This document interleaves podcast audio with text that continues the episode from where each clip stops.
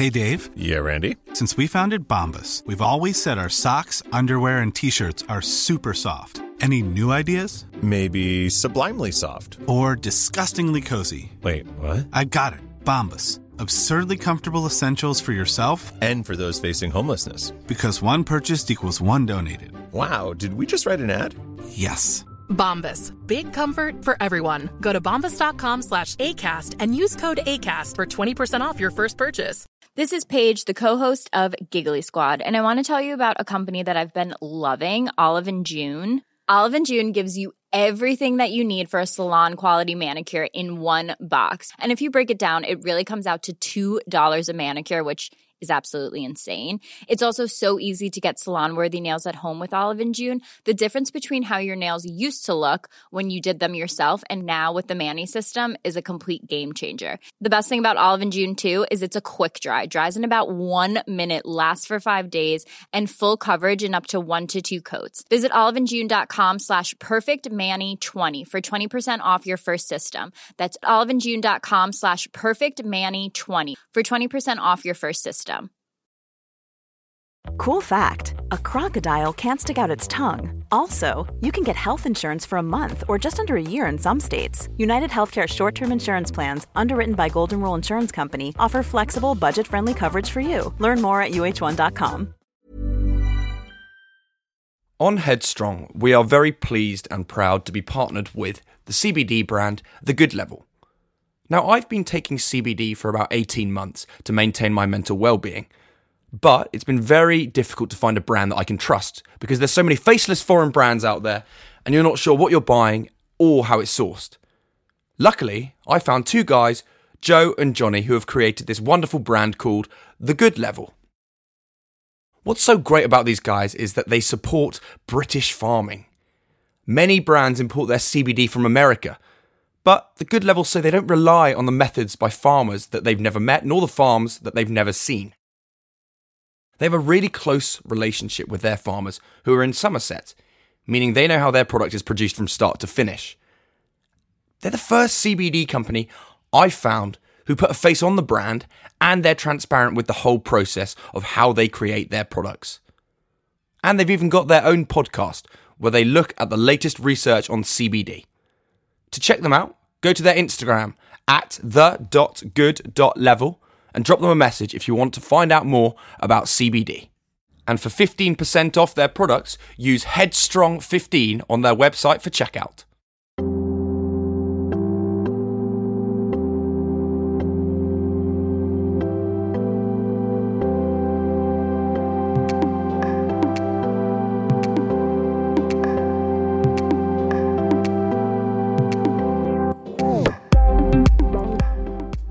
Hello, and welcome to another episode of Headstrong. My name is Louis Strong, and I host this podcast. Headstrong, this podcast, is where I sit down with a number of individuals in the public eye to talk to them about their vulnerabilities, as well as their lives and their careers, to inspire you, the listener, to understand what it means to be headstrong. And to me, that means to believe in yourself, to talk about your vulnerabilities, and reinforce your self worth. This is my sixth series of the podcast, and I've had some incredible guests to date. And the chap that is on today's episode, I have been trying to get on since the start of the podcast over two years ago now, and that is Asa Butterfield. I starred in Slaughterhouse Rulez with Asa back in 2018, and we've stayed in touch and seen each other multiple times since. But I've always been intrigued about his own story and narrative into the acting world. Of course, he started acting young, and I had many questions about his young career and how it started, and in particular, the boy in the striped pajamas. We also talked about his hobbies and what the word headstrong means to him. So I really hope you enjoy this episode of Headstrong. Asa, thank you for joining me on Headstrong. Oh, mate, it's such a pleasure.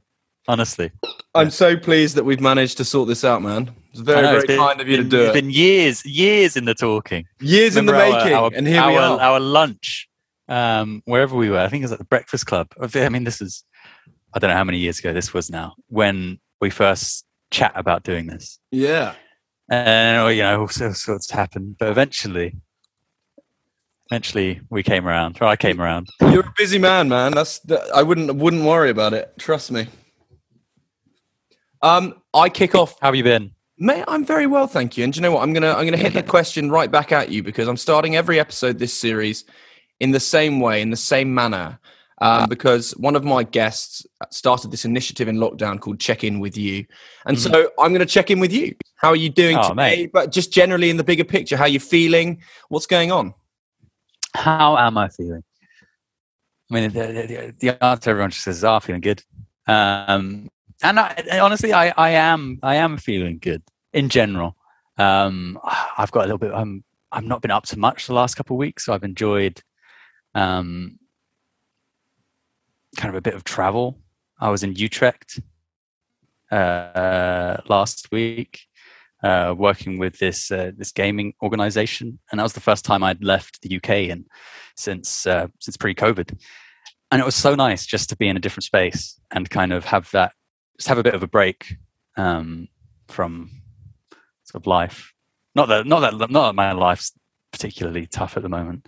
Um, summer's coming around, and uh, and uh, yeah, I'm doing well. I'm doing well, Louis you know it's, it's important to take that time out give yourself time you know because i'm sure that there's a lot of expectation on your shoulders so it's nice to have a, a little bit of respite and go do things that you want to do not that you don't want to do your work whatever but you no, know you're, going you're right and, fulfill and your like, passions as well and sort of like just like ignore your emails for a few days mm. and kind of um and, and exactly do something that you enjoy doing and can just like focus on and uh, and have fun.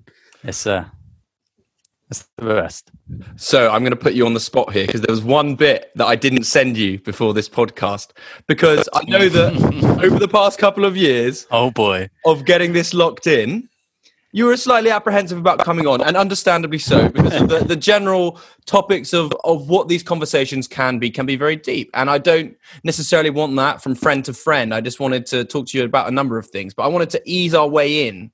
And I, I wrote some quick fire questions because Go I on. thought that'd be a fun way to just break it in and actually see what AB likes. Are you up for it? I've got about cool. 10 I'm questions. Up, I'm up for it. I'm so up for it. Okay, they're like short answers. On, how quick fire are we talking? I mean, I want the right. first thing that comes to your head. I mean, unless it's okay. really sick. All right. oh, okay. God. You know, if I've got a really long pause, then I'm then I'm having to sort of backtrack.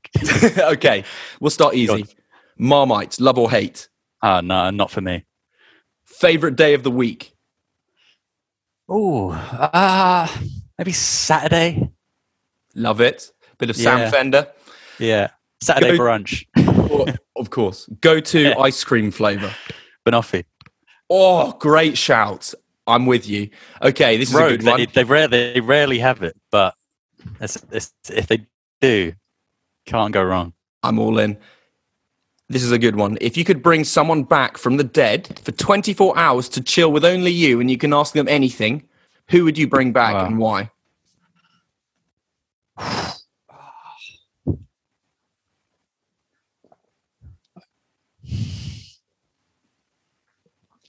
I don't know.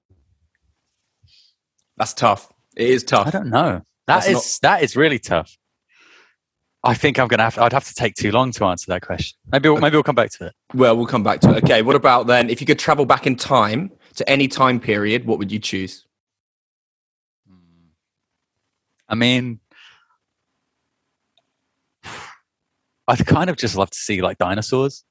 Yes, I, I, I do you know what I called that? How cool! How cool would that be? Like, yeah, it'd be cool to see sort of like the Battle of Hastings or something, but dinosaurs.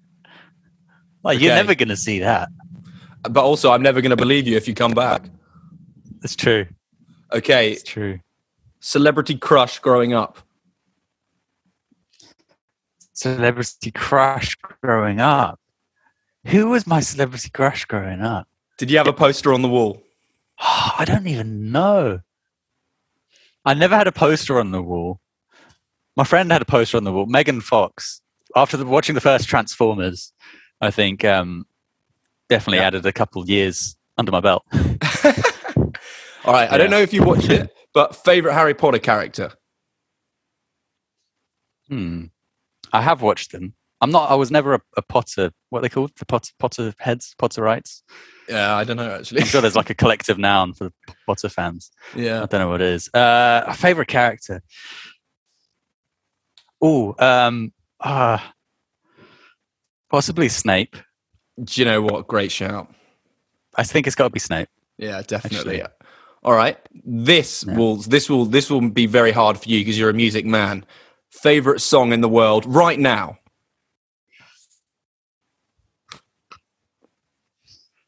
Ah, that is hard. Favorite song at the moment, right? Favorite song I'm play. Song I'm playing a lot of right now is. I mean, there's a few. Hmm. This is tough, Louis. I know. I apologize. I didn't think these questions would be this hard. You said quick fire, and I'm here like, biting my nails trying to think of a song. um, All right, let's. I'll, I'll round it up for you. Favorite artist at the moment? favorite artist. Uh, I've been listening to a lot of Vulfpeck. Okay. They're a American group and uh, sort of super funky. And their bassist is insane because I've been tr- learning bass the last couple of years. You're a big bass man now. He, he's just on another level. Um, Right. Yeah, yeah, I'm, I, I enjoy a little Final slap one the then. You. This is easy. What superpower would you have if you could have any in the world? Maybe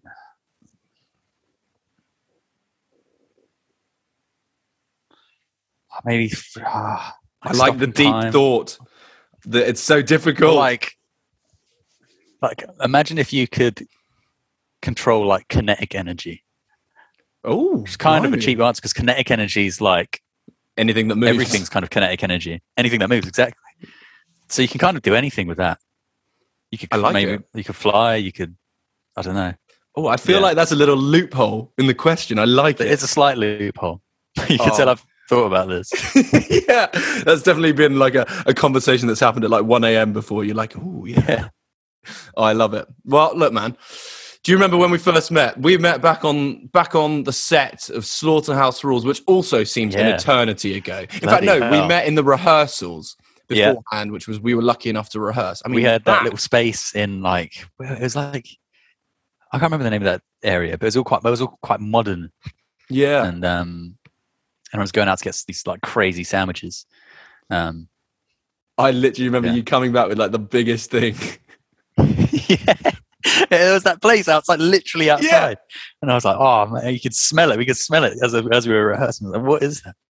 Is it weird to reflect yeah. on jobs then? Because it's like Oh, this, it's so weird to kind of like you do one and you're kind of immersed in the world of a job that you're just living in, and then you stop, but you've become like mates, Mm. almost family to a degree for kind of months on end, and then you're on to something else. Do you know what I mean? Mhm.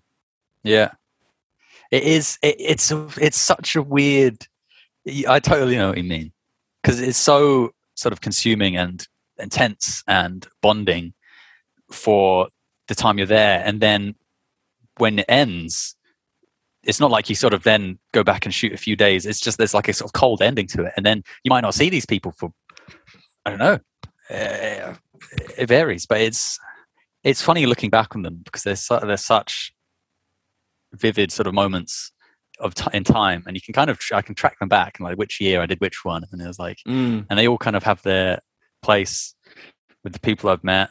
Um, it is yeah, it's it's funny looking back on it. If we specifically look at Slaughterhouse Rulez, though, what a what a hell of a cast that was. And do you know what? That was my first job as well. And Yeah. I, I mean, bloody lucky. I mean, I was very lucky to have such. to a ha- yeah kind to have having a group of people sort of your own age and kind of uh, and, and not even just your own age but who are fun and are down to kind of have a laugh and um and and form a kind of friendship um with the team is, is the best it's the best feeling and we go we did get super lucky on that job Oh, that was really, really good fun. I remember that during those rehearsals. I mean, I told you before, but um, like Finn, Finn Cole, we went downstairs like after the first thing, and obviously I was just like, I was kind of bricking it when I was turning up. I was like, I've never done this before. What do I expect? What kind of rehearsals are these going to be? And Finn literally put his arm around me, being like, mate, I can tell you're nervous. If you got any questions, fire away because I know what it's like. And that reassured me straight Aw. away. And you were exactly the same as well. You're just like, at the end of the day, it's just some down to earth people there to do their jobs. And Yeah. you're also there to have fun at the same time. That's what was really like, I don't know, comforting. Mm-hmm. Yeah. Nice. Yeah, Finn's such a sweetheart. I love Yeah, that boy. Oh, absolutely. Do you get nervous before you start a new job? I do. Um, and I'm pretty good at like sort of controlling my nerves, and I don't get that nervous. Um, and and um, and, and, I, I when it really it's literally just the night. It's like the night before the first my first day on set. I always get super nervous, and I, I usually I often hardly sleep, um, just because I, I don't really know why. Because I've been on I've been on I've worked on so many sets at this point, but there's something about it that is I don't know whether it's kind of. I think I potentially expect a lot of myself, so I I kind of really want to do a good job, especially when it's like a new set, new people you've never worked with before. Um, so I do, I, yeah, I do get I do get nervous, but then very quickly, I think once you just realize, okay, we're all here for the same reason, and and you just kind of fall into a rhythm, and then that totally dissipates.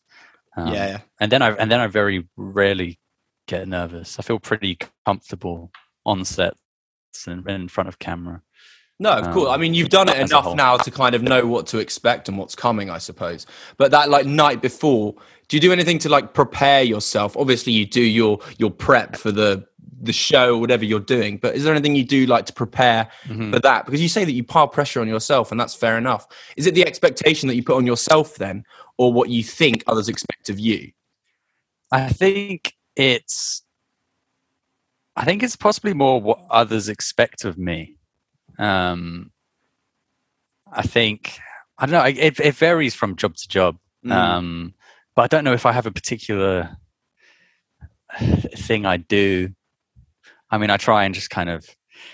It's nice if you can meet the people beforehand, whether it's the director or the other cast. Like often you ha- often you have met them before the first day of shooting. Like that would be that'd be wild if you'd never met anyone and they just came in. The first met the director was stepping onto set. Um, so it's kind of yeah, it's it's doing as much of that beforehand, kind of knowing what you're coming into. Um, is is important. It's important for me at least. No, definitely. So it's nice think- when you when you have something like Slaughterhouse, and we had that time to rehearse and meet everyone and kind of form those bonds. So when we came to actually being on set, we kind of were comfortable enough around each other that we could just like play the scene and and feel comfortable saying, "All right, let's do it again," or "This can like this can be better," or whatever it is, and not feeling that nervousness of what can I say, what should I say, am I going to offend someone? Yeah, it's a really interesting point. And do you know what though? I because I didn't know what to expect though going on to that first day of the actual shoot, and I remember we were shooting like what was that? What what, what we were we shooting? What was the first? I know day? exactly the scene because I will never forget it because it was literally my first ever day on a set, and it was we were in the bunker. Simon was like covered in gunk. Um, Hargreaves was on the thing with his Oh, rifle bloody looking hell, out the it was- window. was and I was like in floods of tears lying on Hermione, and we were trying to Oh, find a way out. And I was just like. God, this is so far through the film. I'm like, oh, oh, God, I was, it's crazy for me to kind of think that that's how you do it. And then, but thereafter, as you say, just get thrown in at the deep end, and then you're all right. Yeah. Yeah. It's interesting. What was your favorite scene in that? In Slaughterhouse, Yeah, to film though, not to watch. What did you enjoy? I really enjoyed it was I really enjoyed the scene with Simon and Tom where he comes in and he's and then Hargreaves shoots him with the gun. I think and I think that was that's like one of that's clearly close to where you were talking about. That was that I thought that was a laugh to shoot. Oh Um, yeah, All of the stuff kind of with uh like in, in, in the kind of dorm with all the people and then the scene where we're getting all our weapons out together. oh, weapons tu- check. Let's let's tool up. Remember that tooling up? Yeah. Tooling up time.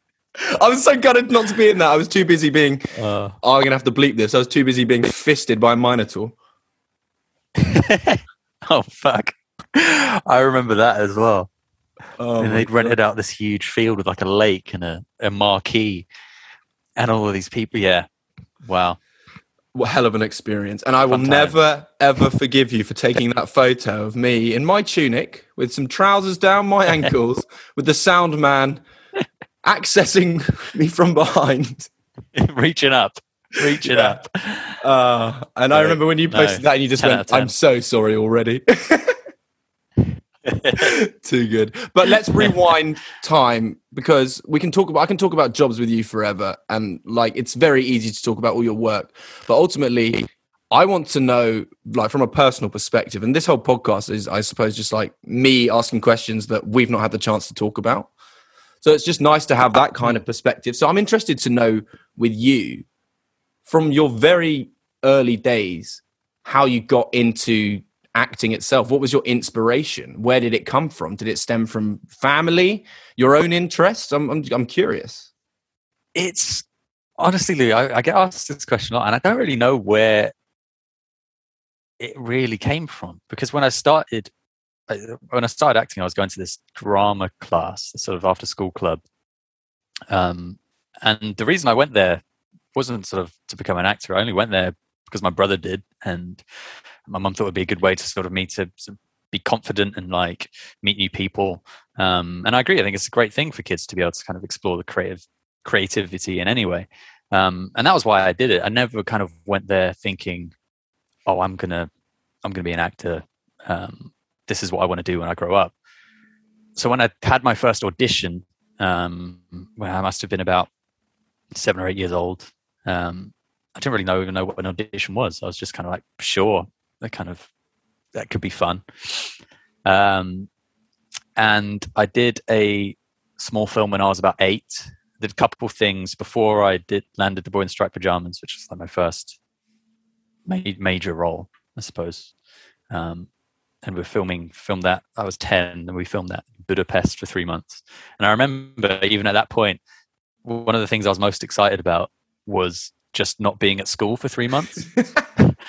that was like I was I was like, oh, so I get to, I get to not be at school for three months. My Mum was like, yeah. She's like, but you have a tutor, so you have to like you're still gonna have to do work. And I was like, yeah, yeah but I'm not gonna be at school.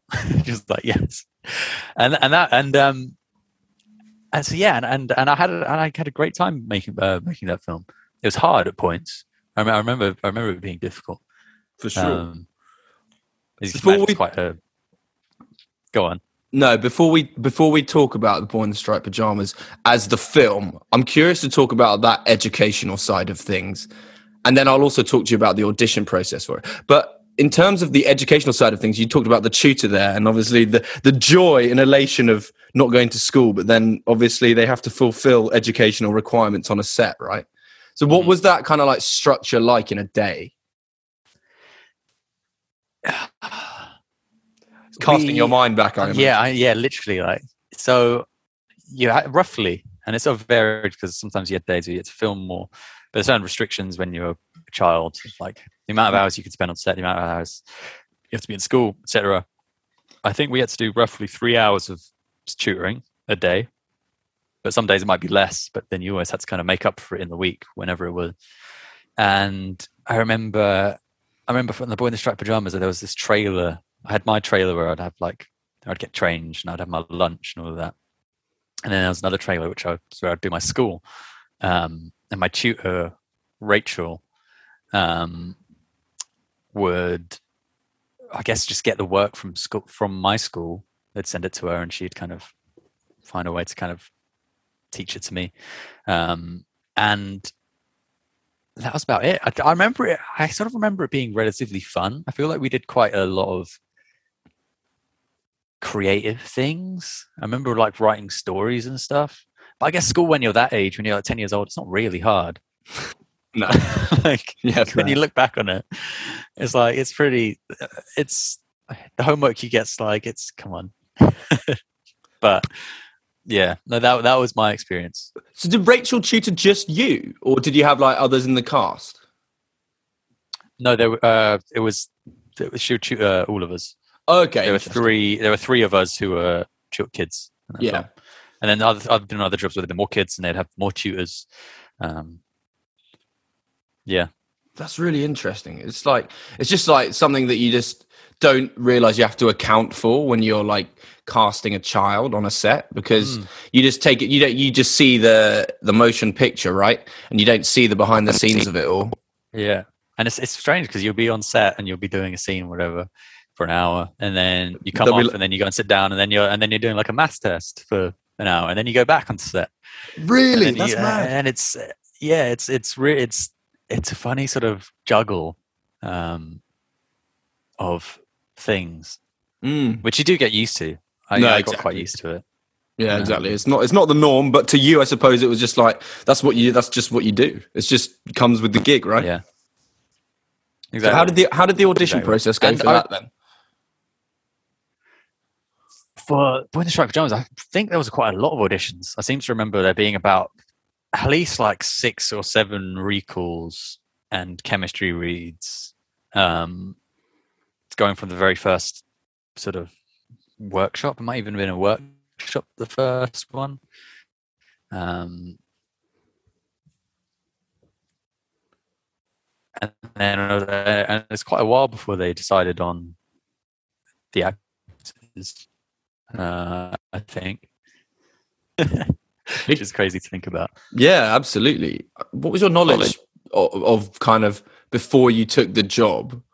or before the job was offered to you about what the story was because obviously it's a book mm-hmm. yeah because it is a book and actually do you know what i'm teaching it in september as my really? um as my english book to a, class which is hilarious oh man um but yeah no there were a few schools when i was growing up they did it thankfully my school sort of saw that there might be some issue there if i had to study the film i was in so we didn't we never studied that but a lot of people did um in terms of what i knew going into the film I knew I knew bits. I knew um, I knew about the Second World War and and some of the things that happened, but I wasn't. I mean, only that age, there's sort of some things you don't need to learn yet, and so I was definitely mm. uh, naive to the details, um, and I think deliberately so. I think um, at least they wanted they wanted to keep that innocence and whatever for obvious reasons. Yeah, um, but I did, I had read I did read the book. Um, I read the book with my mum before we started the shoot. Um, and I mean, it's it's just it's pretty harrowing. it's pretty harrowing yeah, stuff. Um, yeah, no, it definitely was. Physical and mental well-being are so important and come hand in hand. I'm incredibly proud to be sponsored by the CBD brand The Good Level, who have well-being at the very forefront of what they do as a company and a brand. They offer CBD oils, balms, and jellies, all of which are full spectrum and extracted by a cold press. Their oils are all made with extra virgin olive oil from Kalamata, and that makes them so much tastier than any other that I've tried before. Their balms have a fantastic smell as well, and are great to use on your skin or any pain you're experiencing. And of course, their jellies taste so great for any sweet tooths. They also have a commitment to sustainability, pledging to plant at least 500 trees every year, along with ensuring all their packaging is recyclable. So, if you want to check the good level out, go to their Instagram page at the.good.level where you can find out all about their products. And if you'd like a discount, feel free to use Headstrong15 at checkout on their website. Did you feel any kind of weight or pressure externally on you when you were filming that? Because obviously, at the age of 10, you talked about your naivety going into what you did know about the subject, which is a good thing to retain that innocence. But you, were you aware of the kind of production and budget and, and things with that kind of side of the pressure? Um, I don't know. I mean, I don't really. I, this is a really. This is such a long time ago. I don't really know what I was thinking when I was ten years old, still in that set. But I think I was I've I was at least I've got to be I've got to be at least somewhat aware because it's such a any film set is such an enormous production. There's so many people working for this end goal, and so many departments, and um, so many people relying on everyone else to do their job. Um, and I think I definitely felt that at one point. I I don't remember this, but my dad's there was a there was a point. My dad told me this. There was a a point in the film where I was uh, I was feeling ill. I, I had like a cough or something like that. Um, and they asked if I wanted to sort of go home and sort of like take the day off or whatever.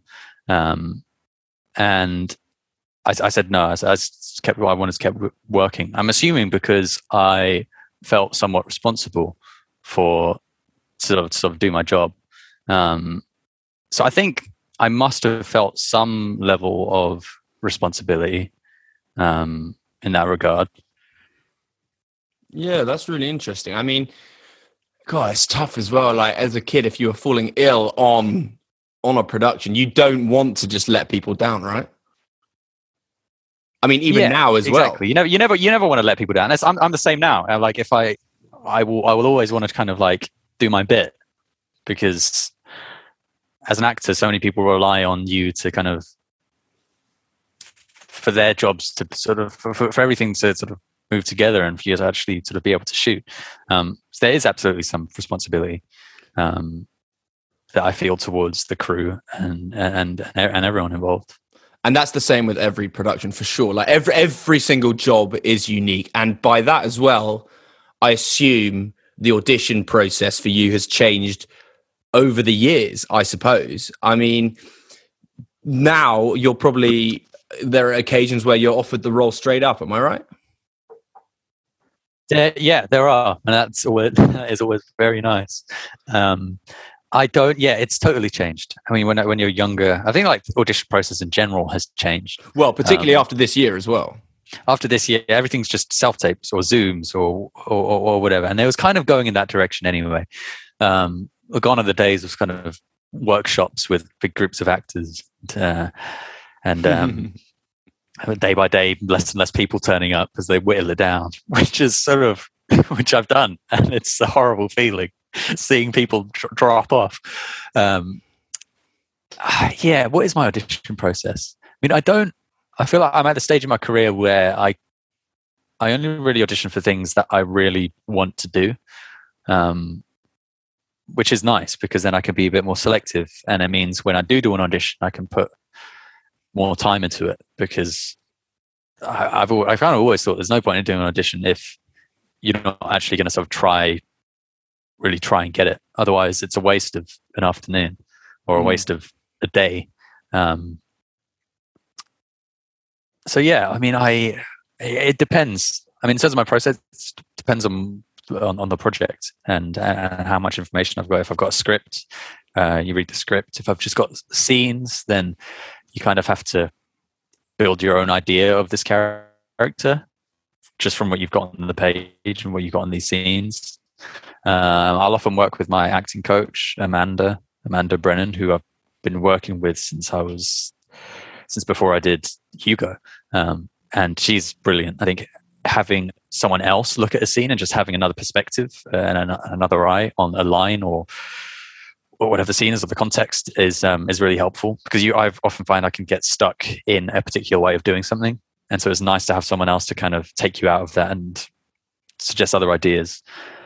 Um, and then, yeah.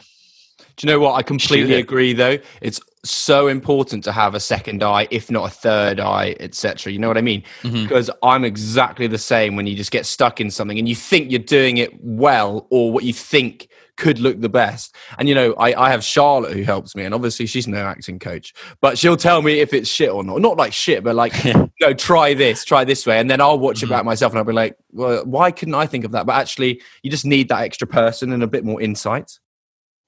Yeah, yeah, absolutely. No, it's really important. Uh, do you do you get off script first and then like build your character, or do you do it like build your character whilst learning it? Um, I generally find the character first, um, and I'm quite lucky. I, I can learn. I learn lines super quickly. Um, so I, it's never unless it's like a really long scene or like a monologue, mm. where I then have to sort of think, okay, I've got to actually spend time learning this. Um, but I often find just in reading the scene and finding the character, once I've done that enough, then I've kind of already learned the lines, and I don't necessarily have to dedicate time to that in particular, um, which is nice. And, and I'm really lucky because I know actors, some actors really struggle learning lines. Um, so that's fortunate. yeah, that is quite fortunate. yes.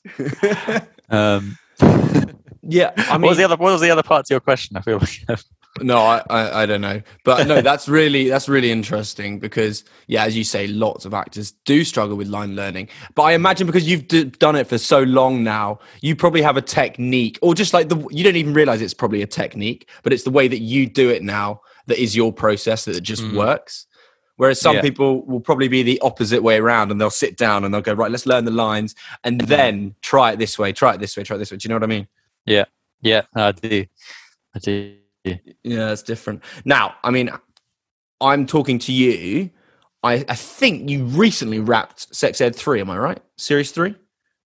Yes, we Exciting did. stuff. Yeah, uh, uh, a month or two ago now, a couple months ago, we finished, Oh, nice. which is very exciting. Yeah, So to jump back, not allowed to say, but um, don't tell me anything. I'm not gonna I'm not gonna let you spill the beans on anything, but I want to jump back to before series one even started because I was speaking to Alistair, who you're obviously well acquainted with, who plays the headmaster, and he was telling me about like his audition or casting process and like just casting in general for the show.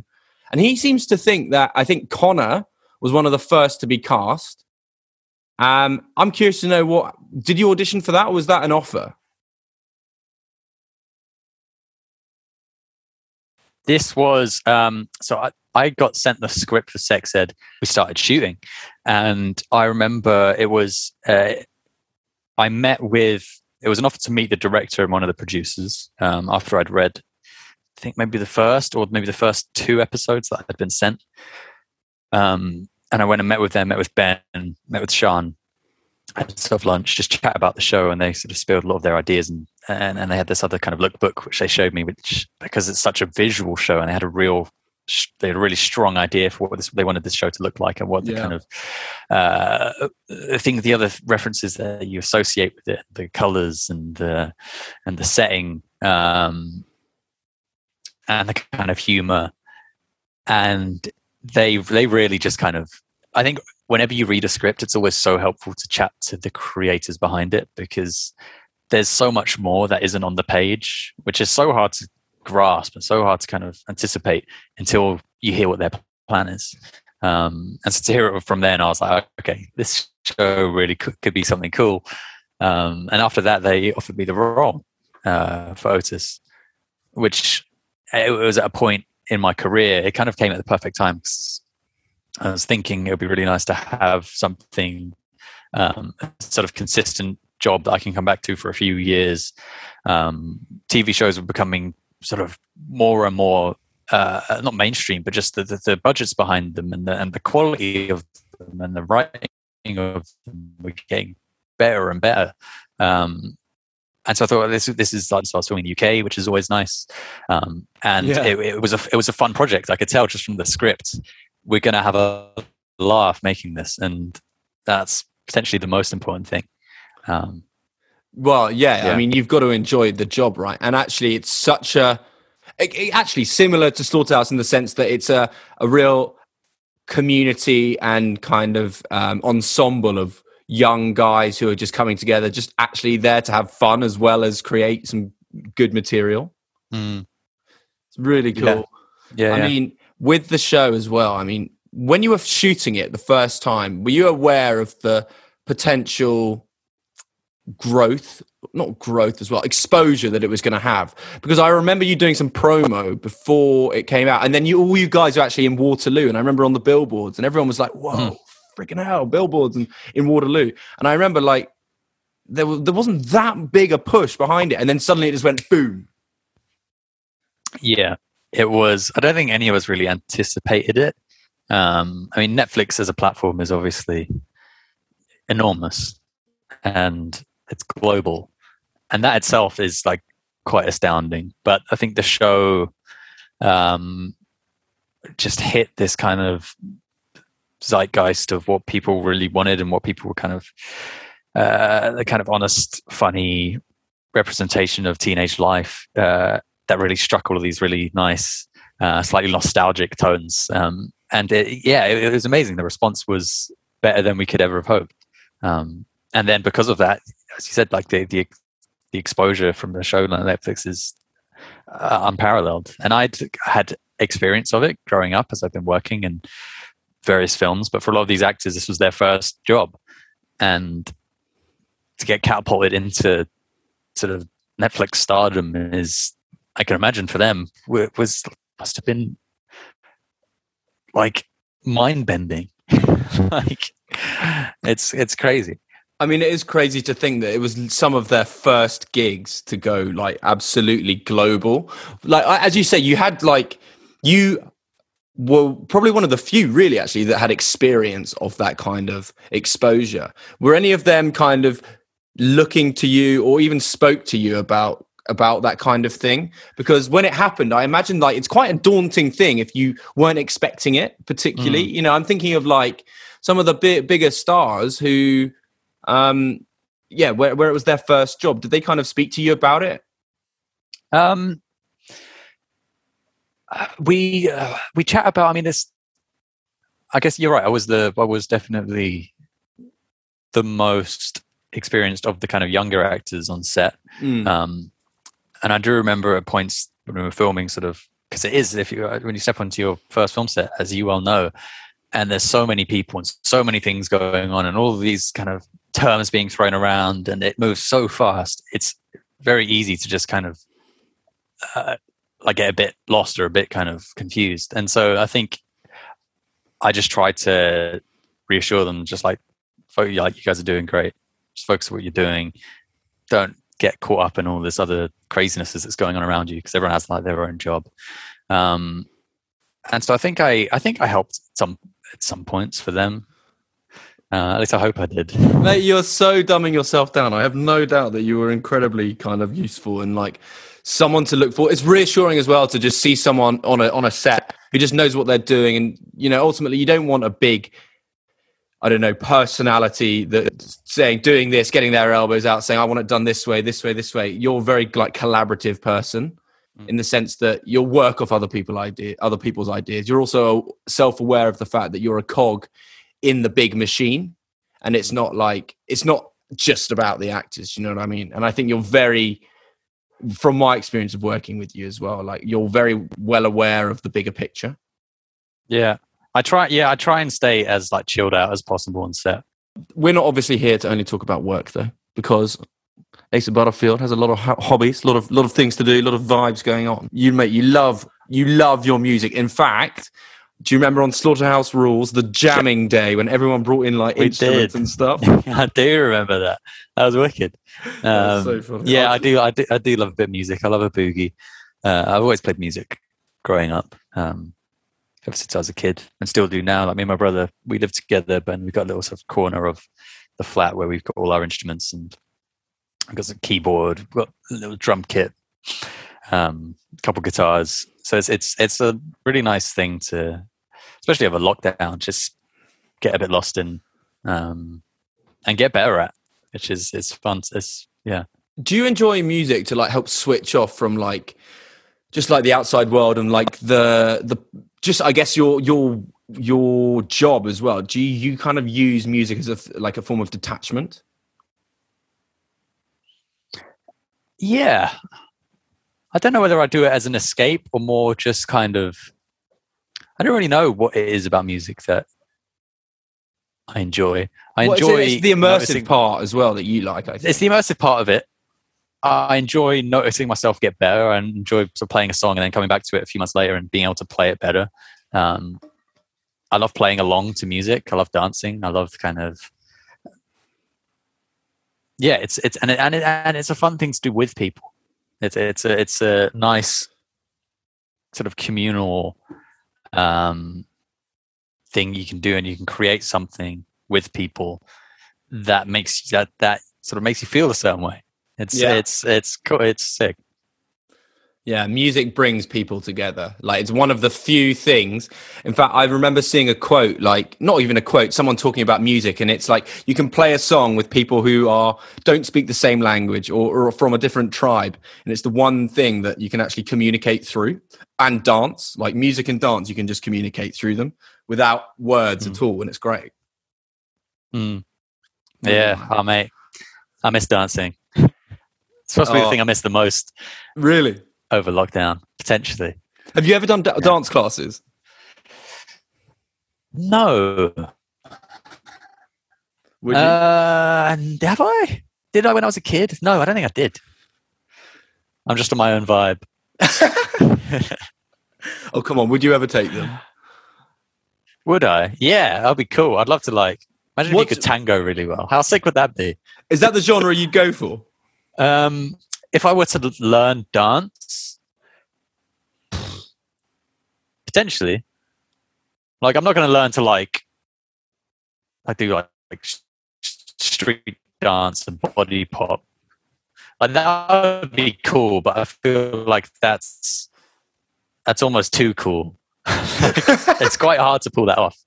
I'd rather just like let us out when no one expects it and like, holy shit, this guy can tango like I don't know who. yeah, you're trying to think of a tango dancer. yeah, yeah. I don't know. I don't, I don't know any. oh my god! No, I tell you what, I I love dancing as well. It's so nice. I mean, do you know what? That's so weird as well. Like thinking about dance, just generally as well. Thinking about how dance has changed. Because I was just thinking, the only dance really that is widely available is going to a club. Like back in the twenties, you'd go ballroom dancing with your partner. That's what you would do. Mm. So Yeah. different. Have you ever been to a Northern Soul night? I'm. This the may soul surprise dancing. you, Asa. I have not. It's um, I've only been to one, and it's sort of a bit. It's not quite ballroom dancing, but it was it was essentially this huge ballroom, and the floors are kind of bouncy because the, the dance is very much like really upbeat. And I can't even remember what the songs sound like. If you search up like a Northern Soul playlist, you, you, you'll get it. Um, but you just made me, you reminded me of that with your with your ballroom anecdote. my ballroom tangent. Good lord. Um, with the lockdown as well. But so you were you were living with your brother during lockdown. Did you did you enjoy that? Like, as in, obviously you enjoyed your Yeah, time with your brother, but as in, did you enjoy the the time to reflect and stop because nothing could go on for a period of time? Did you enjoy that time where you literally, as you said at the beginning, you didn't have to check your emails, you didn't have to do X, Y, and Z. You could literally just play music, chuck on the TV, game, whatever you wanted to do. I uh, part of me did enjoy it. I think I enjoyed the, the complete kind of stoppage of everything, um, and the kind of reset. It was weird, but we got used to it. Surprise! I feel like surprisingly quickly. Um, and I did have. I was lucky enough to have such a great setup here, living with my brother, and we're really close, and we get on really well. Um, and as you said, we had music, we had games. Um, I had a balcony, which is like the nicest. We, I became so appreciative of just having a balcony and like going to the park and just the, the simple things like which you totally take for granted. And I've probably now again have already started taking started taking for granted. Yeah. But just in those that sort of eight months, those little things were just uh, like what made what made each day go by. Um, and it was all right.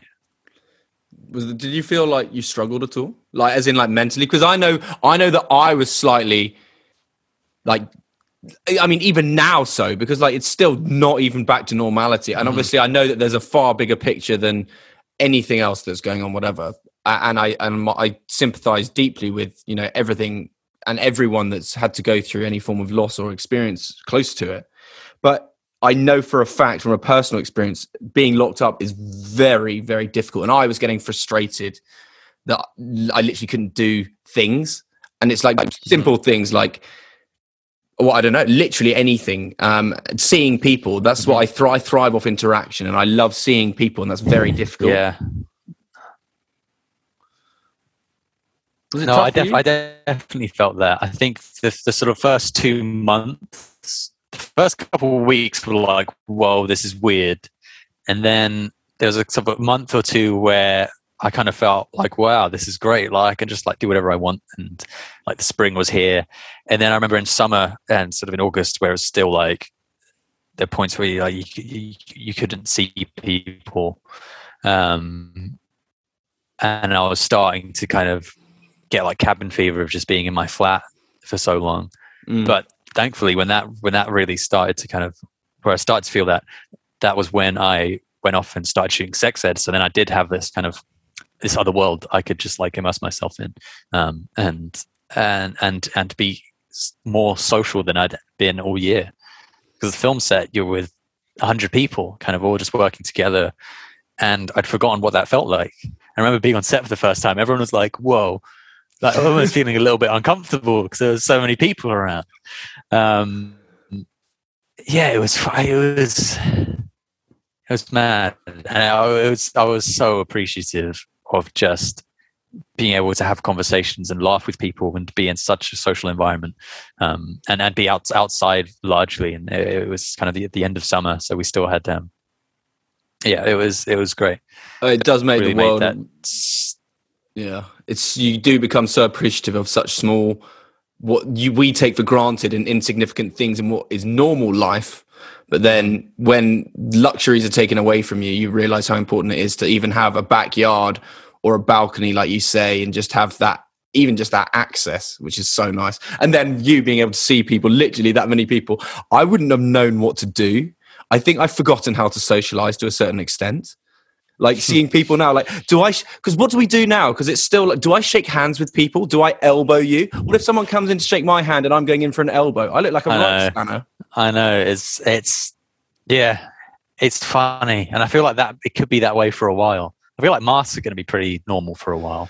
Yeah. Um, yeah, it's the elbow or the, the fist bumps. They're like a classic. Yeah. Um, but the old elbow tap, it's a weird one. Yeah. But suddenly, that's like that's the thing people do. How many COVID tests do you think you've had in your life now? I think I'm I'm nearing. I've got to be like at least past eighty. I think I'm going on hundred since my first one, just before I started sex ed.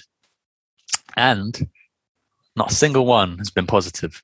Whoa. How about that? Hey. How about that? How about that? Yeah, I, I, I bloody had one this morning as well. So that was that must be like eighty-two or something. Oh my days! Well, we'll have a party when you get to hundred. Yeah, exactly.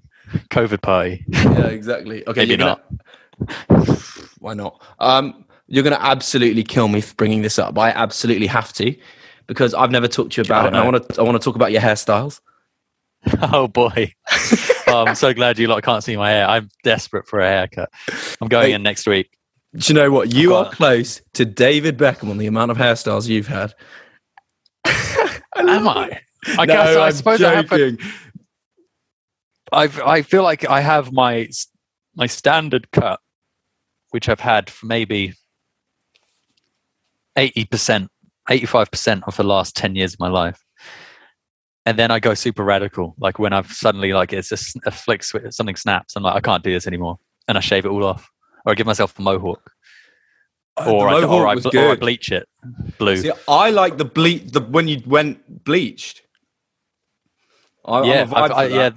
You, yeah, you. That's right. You did see me with my bleached hair. Yeah, I'm, I'm, all, I'm all for that. And I remember when I, I did that once. Uh, I was 15 and it was the first holiday I think that I'd ever been on without my parents. So naturally, I had to do I had to do something that was radical. Something you wouldn't you wouldn't have got you wouldn't have got away with otherwise. Yeah, exactly. Yeah. And I remember getting on the train when my da- to meet my dad on the way home, and he wasn't even looking for me. He just saw this white beacon at the other end of the train, and it was just me bobbing along. All right, Dad. oh my uh, days. But yeah. yeah. no, that's good. Um, as we oh no, I haven't even talked to you about any of your gaming stuff. You, are you still doing any competitions? I haven't entered any competition in ages. Um, but I mean, you can't, you can't really at the moment. I mean, there are online ones, but I have I, have not. Yeah, it's the my competition entering has taken a backseat. Uh, my gaming hasn't necessarily taken a backseat. I mean, games. I think I read last year games for the first time ever. I think um, made more money than like film and TV last year, or something wow. something crazy. Um, and it was a real summer of of of, of games. Um, and it's still it's still a big part of my life. As I said, I was in Utrecht the other week working with Team Liquid, who was gaming organization I partnered with, and we were shooting some content. And um, they're going to be taking me out to some events in the future. Because esports, which is I don't know how much about esports you know, it's of kind of competitive side of gaming and the kind of the professional side of gaming is something I've also been interested in since I was a kid and of a teenager.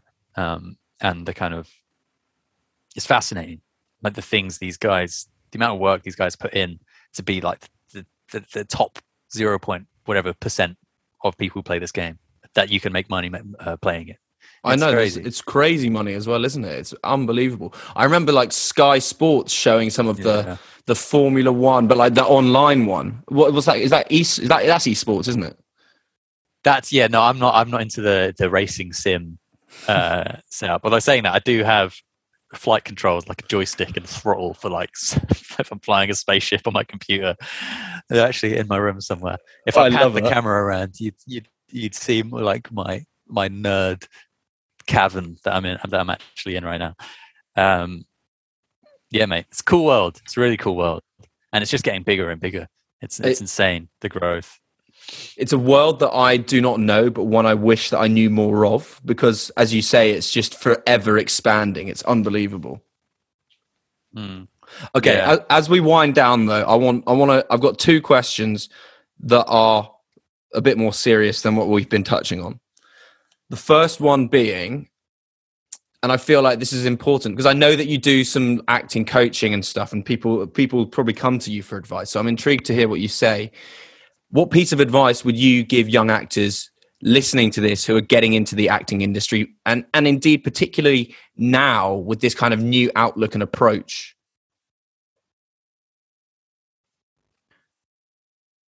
Hmm oh, what would I say? I mean, I think this, I think this bit of advice sort of goes beyond just acting, but I think it's important in our work. Um, and I think it's particularly important over the last kind of year and, and, and where people's mental health have, uh, has, have, has have struggled. Um, and that's, and that's just to not, to not put too much pressure on yourself and to not expect the world from yourself. Um, I, I, think there's there's you can get so much from just reflecting on what you've done and and rewarding yourself from whatever effort you've put in and um, and yeah, just kind of not it's acting with acting. I think there's a lot of people think it's like be all end all. And there are so many people who kind of dedicate their lives and every moment to, to getting this next job and I feel like you lose the joy in acting in that when you when when you do that, um, because it's such a journey, and there are so many other things you want to experience in your life, which make you a better actor. I think acting so so much of acting is drawing on experience, and if your only experience is working to get this next job or whatever it is, then you're kind of shooting yourself in the foot. Um, know I've, I've gone on a bit of a tangent here, but basically, be proud of whatever you're doing um, don't don't be too hard on yourself um, and yeah would you say then just on the on a similar note no because it's what you've said is quite like resonates quite a lot actually with me would you say that you've learned to put less pressure on yourself now did you used to put on more pressure on yourself or have you always actually had quite a good at- attitude and outlook on it then I know. Weirdly enough, I think I almost put more pressure on myself after all, after everything I've said. I feel like I weirdly put more pressure on myself now. I think that's possibly more than when I was a kid. I think when I was like when I was a kid, I was quite good at not putting too much pressure on myself.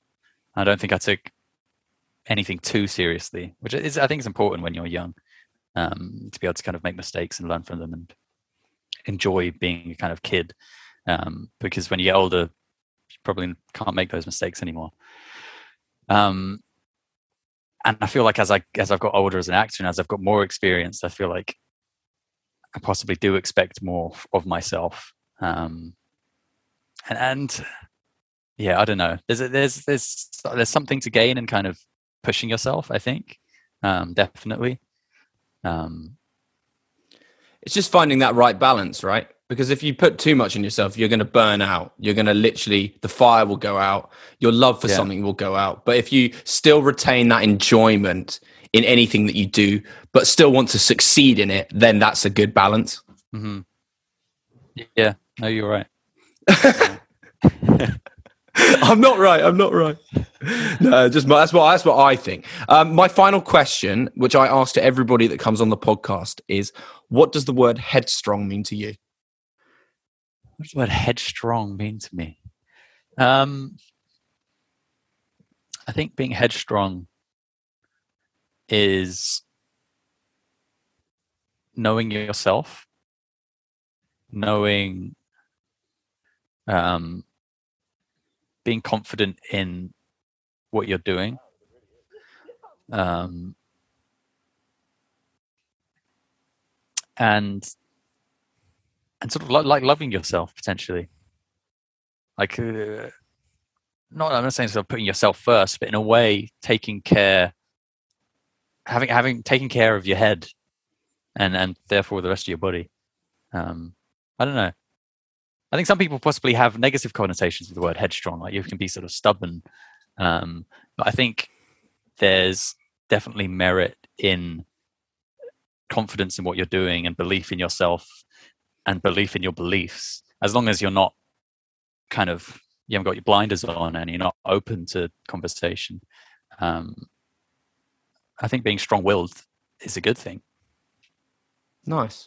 I agree with you. Yeah, no, I, I it's interesting because when people come on the podcast, they see the other side of the definition of headstrong. Because I think when you first hear the word headstrong, you immediately do think, ah, stubborn and ready, like they've got their goal and they know that they're going to get to that no matter what. But Mhm. I think there's a more tender side to its definition, Mhm. or in this context, anyway. Yeah So I, agree. appreciate what you said. Thank you very much. Good, sir. Thank you for joining me. louis it's been a pleasure genuinely i'm glad we did this What a little Nice. ramble we've had. i know how we, we did the whole tour the whole tour Oh, man. Thanks so much. mate no uh, that was lovely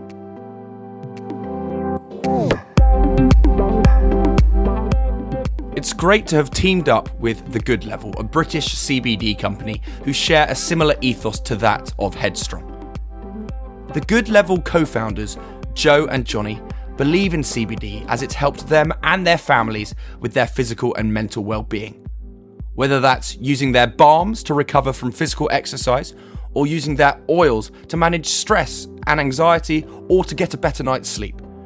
The Good Level has well being at the very centre of their brand. As we've partnered up with them for this season, you can get a 15% discount off all their orders using Headstrong15 at checkout. And if you're not sure about CBD yet, no worries. Joe and Johnny are always happy to chat and answer all your questions. You can contact them via their website or check out their Instagram at the.good.level. And that's Headstrong15 at checkout. And that concludes this episode of Headstrong with Asa Butterfield. I just want to extend my deepest gratitude to Asa. It was really kind of him to come on, and I think he was very open and very honest, and the podcast is very insightful. I hope that you enjoyed it yourself and you found it entertaining as well. If you have enjoyed this podcast, please do leave a rating and a review. That really, really helps. And be sure to share it with your family and friends. All that's left for me to say is thank you to you, the listener, for tuning in. And if this is your first time, be sure to go listen to a number of other episodes, including Simon Pegg, Romesh Ranganathan, Denise Richards, Jane Seymour. There are a number of guests that I'm sure that you'll enjoy. Thank you very much for listening.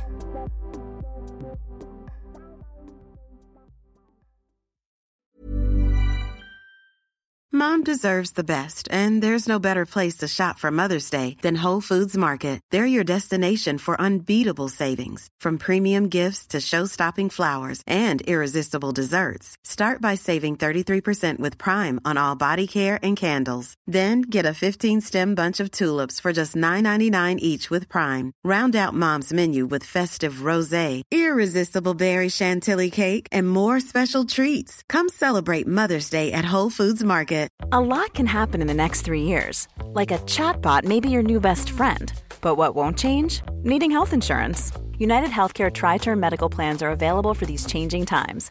Underwritten by Golden Rule Insurance Company, they offer budget-friendly, flexible coverage for people who are in between jobs or missed open enrollment. The plans last nearly three years in some states, with access to a nationwide network of doctors and hospitals. So for whatever tomorrow brings, United Healthcare Tri-Term Medical Plans may be for you. Learn more at uh1.com. Mom deserves the best, and there's no better place to shop for Mother's Day than Whole Foods Market. They're your destination for unbeatable savings, from premium gifts to show-stopping flowers and irresistible desserts. Start by saving 33% with Prime on all body care and candles. Then get a 15-stem bunch of tulips for just $9.99 each with Prime. Round out Mom's menu with festive rosé, irresistible berry chantilly cake, and more special treats. Come celebrate Mother's Day at Whole Foods Market.